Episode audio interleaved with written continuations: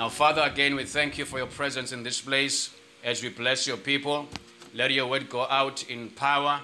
Let your word go out with fire for the glory of God in Jesus' name. Amen. Namhlanje bazalwane, we are celebrating the resurrection of Jesus. He is not in the grave, he is risen. Now, we can say that intellectually because sizwile zwini salfundi Bible. But it is something else to declare that from your spirit, being fully convinced that Jesus Christ, whom you serve, is not in the grave this morning. So in this service, which is online, we are declaring together that Jesus is alive. He is not dead. Jesus Christ is alive. Did you know ukuthi uJesu did not raise himself? He did not raise himself from the dead. He trusted fully in his Father. When he went on the cross, he went on the cross by faith. He trusted fully ukuthi baba wakhe was going to raise him up from the dead. Letithi iBhayibheli, God indeed, he did raise him. He did raise him from the dead. Zonke inkolo bazalwane, zonke inkolo, whether it's Buddhism or it's African religion or it's the Jewish religion or it's Islam, zonke inkolo zime phezu kweyisekelo ethile. If you remove those pillars, that particular faith falls apart. So inkolo yobuKrestu that you and I are part of, there are seven pillars in our faith, in Christianity. Without these, Christianity doesn't exist. Even if you take one out, you pull one out of the seven, the entire gospel, the entire uh, concept of Christianity falls flat. It falls apart. So as God's people, we must be founded on a stable foundation. We must be fully convinced of these things. Number one, uh, the Bible talks about his virgin birth. That's number one. Uh, Jesus Christ was born of a virgin. Now, I'm going to touch on that before I move on to resurrection later on, because that's one pillar that gets most Christians confused and they get challenged and shaken. That's, so that's the first thing. That's the first pillar. The, the second pillar is his death on the cross. Jesus Christ died on the cross.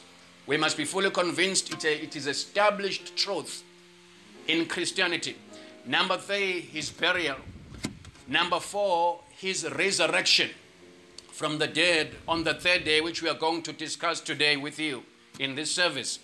Number five, number six, it talks about, is it five or six? His ascension. You do the counting. Ascension. Then the next one is his second coming. And then the last one, which is the seventh one, is his eternal reign. The Bible talks about the fact that Jesus shall reign, shall reign with his saints forever and ever, first, first thousand years, and then forever and ever. So the gospel is established on those seven pillars. If you take one out, everything falls flat. So this morning, I want us to discuss two of the seven.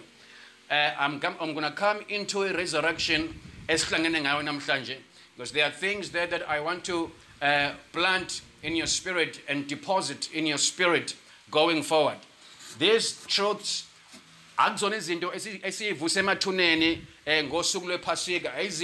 are truths and revelations that we walk with every single day. You will understand the power of resurrection.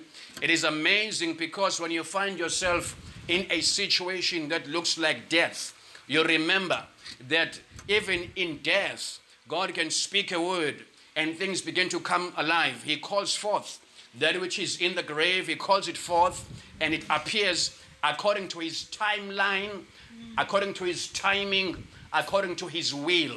He does not make, he doesn't care whether it's dead or alive. He wants things fulfilled. So there, there, there might be things in our lives to, this morning that look like they are, they are dying or they are dead. If you understand the power of resurrection, you will be able to deal with such by faith in the name of Jesus. So quickly, but slowly, let's go to uh, this pillar of the virgin birth. I'm going to touch on that one, and then I will move on to the resurrection. Virgin birth, basically, uma uikaza ukuthi uMaria wathwala uJesu ngaphandle kosizo lowesilisa. uMaria wathwala uJesu esibelethweni ngaphandle kosizo lowesilisa. Uma namhlanje ukholwa ukuthi uJosepha was the biological father of Jesus, your gospel, my friend, is in the I C U. Your gospel is in a critical state. Remember, ukuthi, the unique birth of Jesus Christ was, and his conception in the womb of Mary, was declared by the Father as early as in the book of Genesis. Now, if you can go with me now in your Bibles, uh, Genesis chapter three, verse number fifteen. Because the reason why I am com I'm, I'm discussing this with you is so that we can deal with certain lies that the enemy would have planted amongst many people, even those who would listen to this afterwards. Now, go with me, the book of Genesis chapter three, verse number fifteen.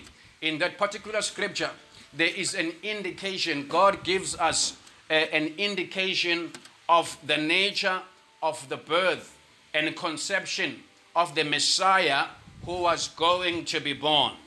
Now, verse fifteen, thank you, Holy Spirit. The Bible says, and I will put enmity, buta, or hostility, or animosity. I will put enmity between you, talking to the devil, and the woman, and between your seed and her seed. He shall bruise your head, and you shall bruise his heel. In Jesus' name. Now, if you are very careful and you study your Bible, God, there is a situation there when God says, her seed. Her seed. That, that is unheard of. Right there, something begins to arise and you begin not to notice that there is something going on there, because umuntu wesifazane does not have seed. A woman does not have seed. She has an egg. It's only a man who carries seed. So, uMunkulunkulu ethi lapha kulila verse, her seed, her seed. It means that when Jesus is born, there won't be any man who's going to claim provision of the seed. Let me repeat that. When Jesus, because the seed in that scripture refers to the Messiah. We, we, we can discuss that some other time. This is why it says, he shall. He is in capital letter. Whenever he or him in the middle of a sentence is in a capital letter, it makes reference to the member of the Trinity. It's either the Holy Spirit, God the Father, or God the Son. So in that particular verse, it says, a hair seed, capital letter H, um, he shall, capital letter H, he, he. All right.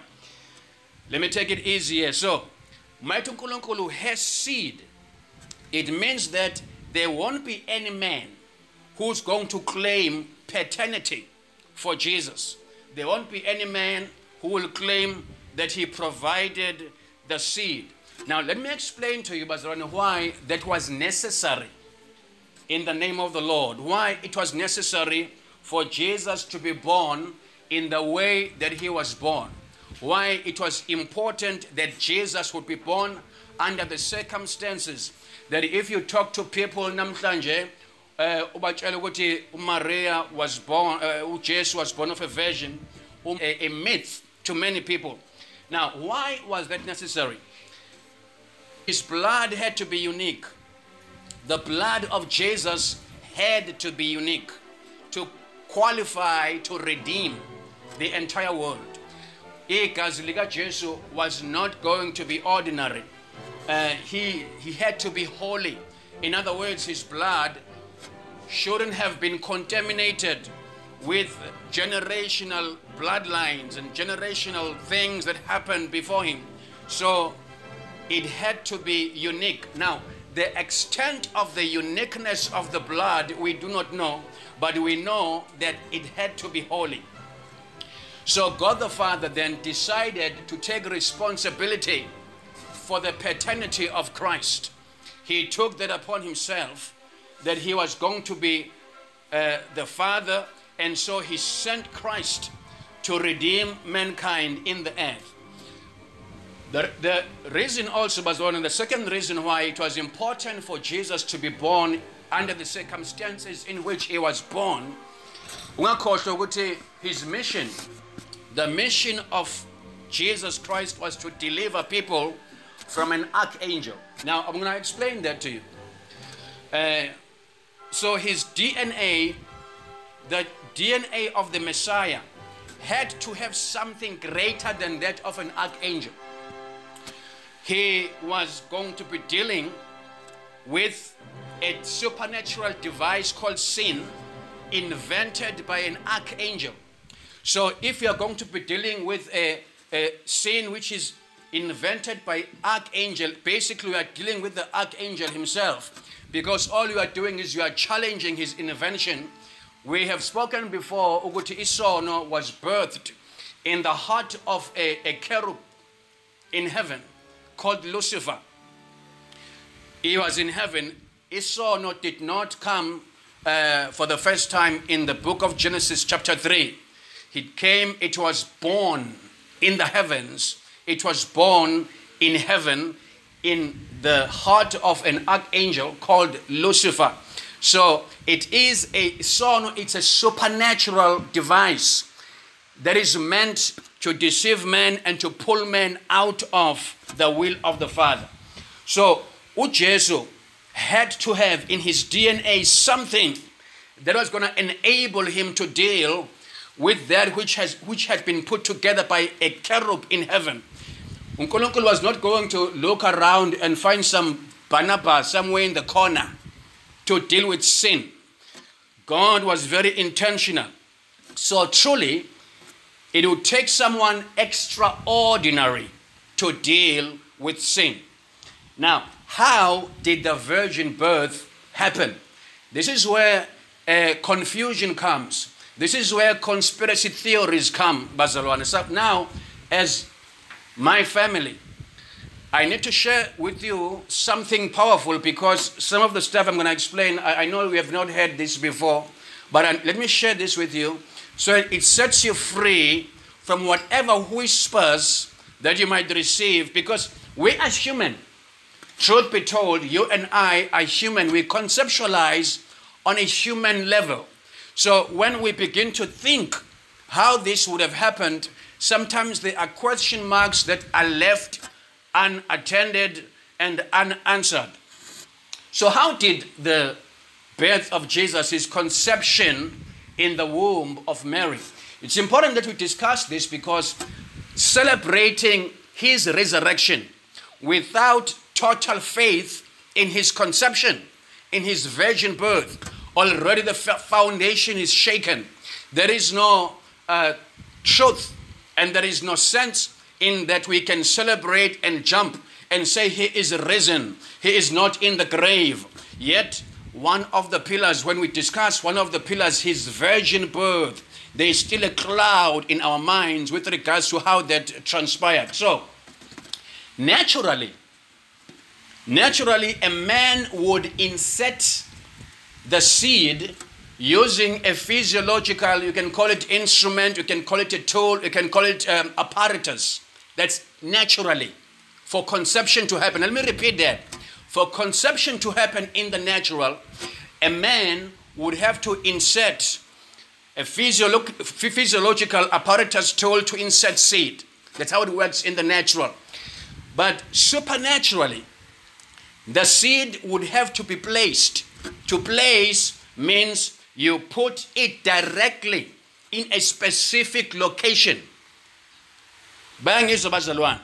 Supernaturally, the seed would have been placed or put directly in its specific location. Let me give you an example. If you want to go inside a house, you have just bought seed from Checkers, from anywhere. You want to get inside a house and leave the seed somewhere in the house.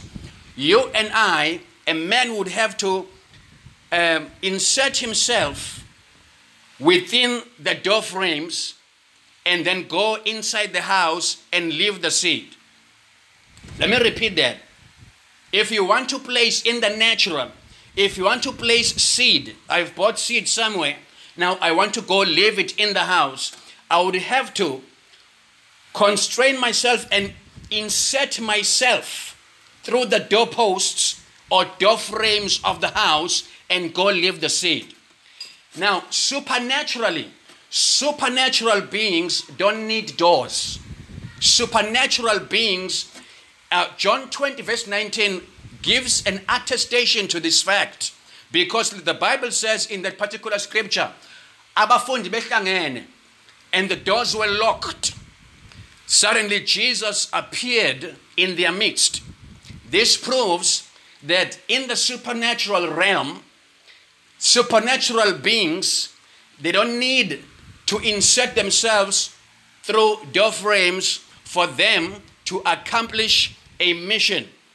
So what would have happened in that instance in Jesus' case, the seed was placed directly in the what they call the fallopian tube supernaturally. Why?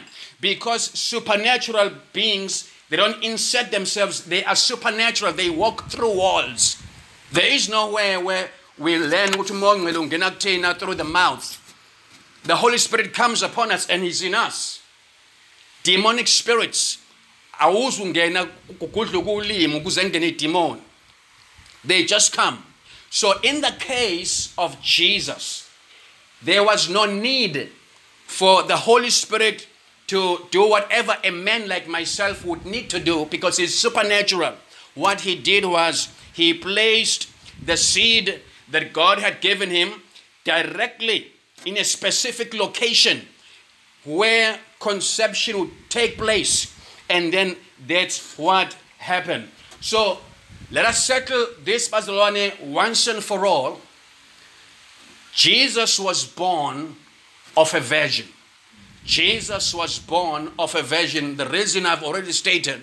So let that truth be settled in your spirit. Let that pillar be established in your spirit forever. Jesus was born of a virgin for the reason that I have mentioned. Now, together, I want us to discuss his resurrection. Now, there are many angles you can approach a resurrection. My intention this morning is to establish amaqiniso obuKristu in your lives. We can talk about uh, God raising your, your, your broken whatevers, which, which I might cover also this morning. But allow me first to establish you in kingdom truth. Allow me to establish you so that there is a, a sober-mindedness when it comes to these things. You know that you know that you know.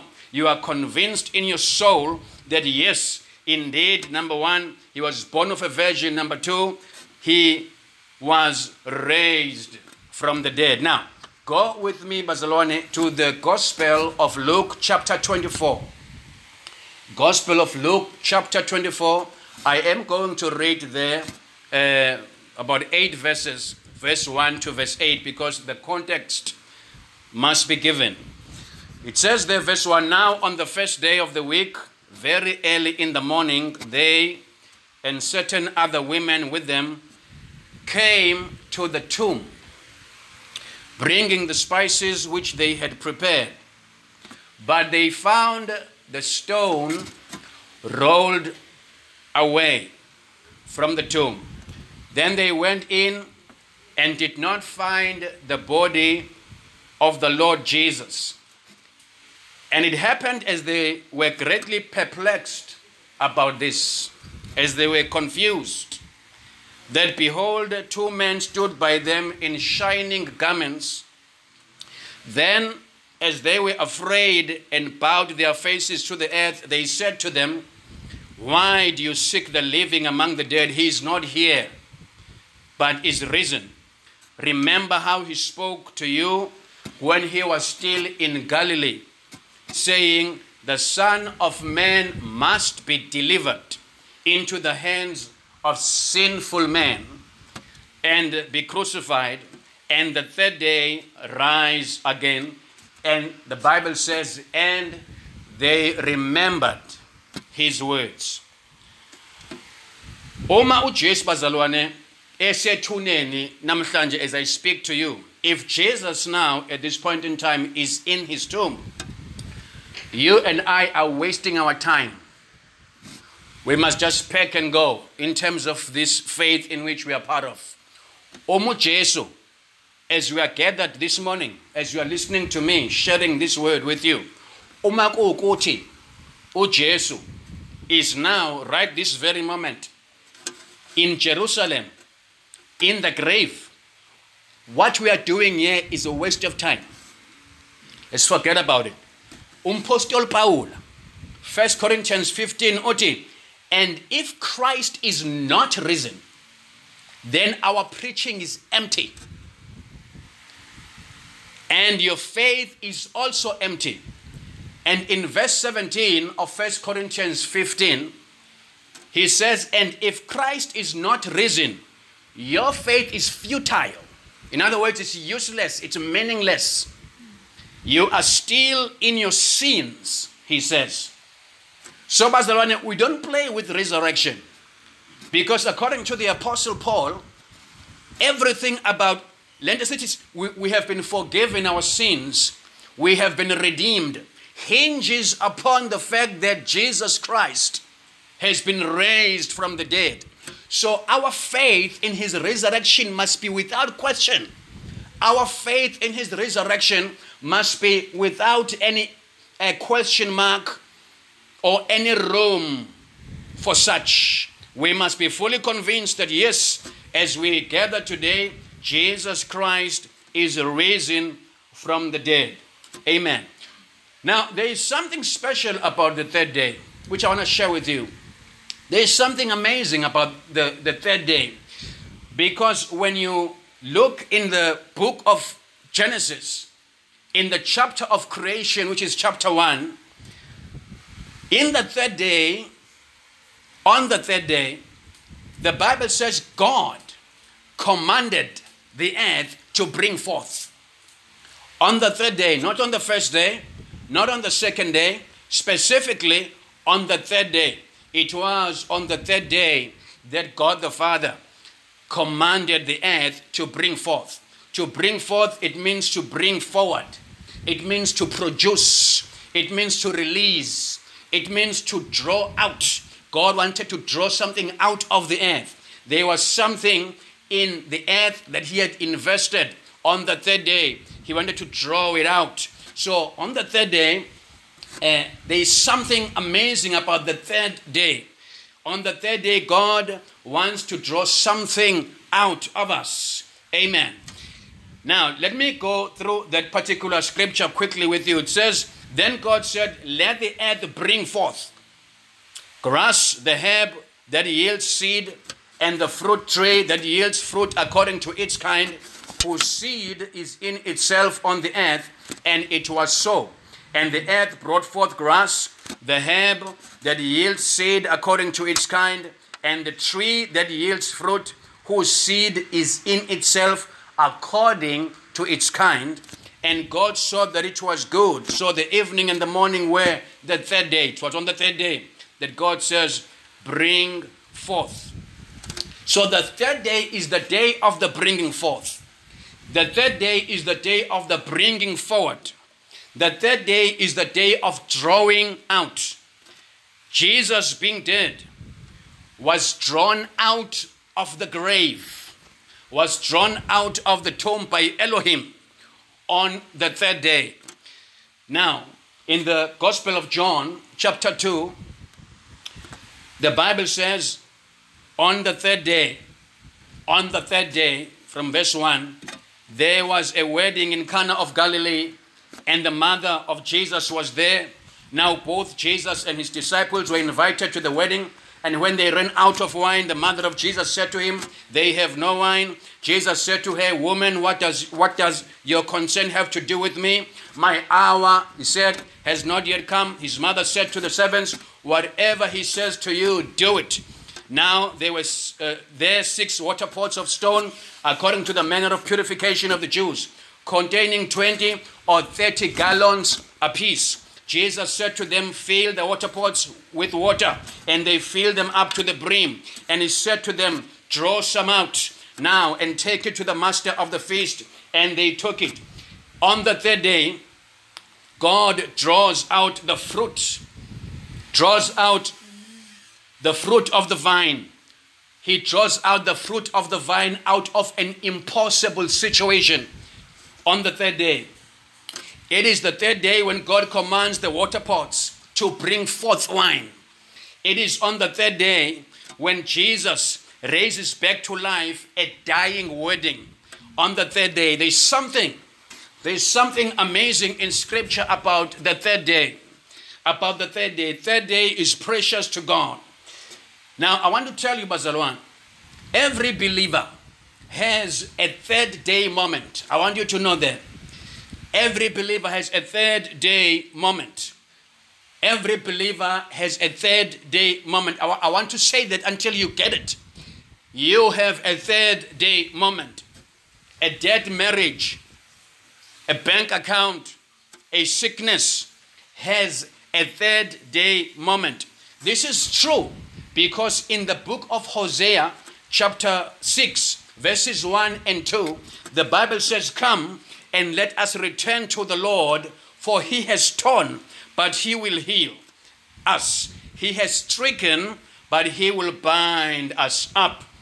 After two days, he will revive us. On the third day, he will raise us up, that we may live in his sight for the glory of God," the Bible says. So there is something amazing about the third day. They seed in you. And on your third day, God will bring it forth.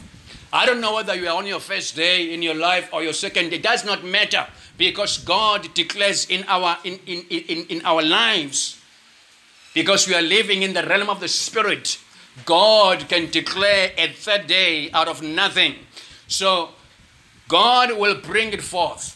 There is a, a third day for every believer, a third day experience. I want you to know that. It's resurrection power that God gives to those who love him. He will bring it forward, whatever it is. He will bring it forward. God gives us the grace to produce that which is in us, to bring it forth. He gives us the grace to release it. He will draw it out. In your eyes, it may seem like everything is dead, like Jesus was dead. It may seem like there is no hope, but God gives us the grace. He gives us a third day experience. He gives us the grace to draw it out. He gives us the day to call it forth. He gives us the day to bring it forward. He gives us the day to produce it. He gives us the day to release it. So family, as we close, I want you to know this. Jesus was raised from the dead. He is not dead. He is alive. God drew him out because God had invested in that ground called earth. On the third day, he pulled his fruit out. He will do the same for you. Jesus lives, dear family. Jesus is alive. We don't pray to a dead God. He reigns and he lives. The Bible says he lives to intercede for the saints. So I pray that God will bless you. I pray that that, that anointing and that grace to call forth, to release, to produce, that your third day will come speedily, that your third day shall not delay, that your third day shall be called from heaven any time now, in Jesus' name. Now, Father, I bless your people. I give you praise in Jesus' name. Amen. Bless your family. Bless your family. We are going to meet each other then on Wednesday. Uh, God bless you. Have a wonderful Sunday. God bless you. Receive your blessing from heaven. That which is dead, he brings it to life. As he stepped out of the grave, your dream, your things, whatever that has been in that grave shall come out. It's his grace upon his people. He has given it to us. We bless you in Jesus' name. Amen. Amen. Bless you. Amen. Thank you.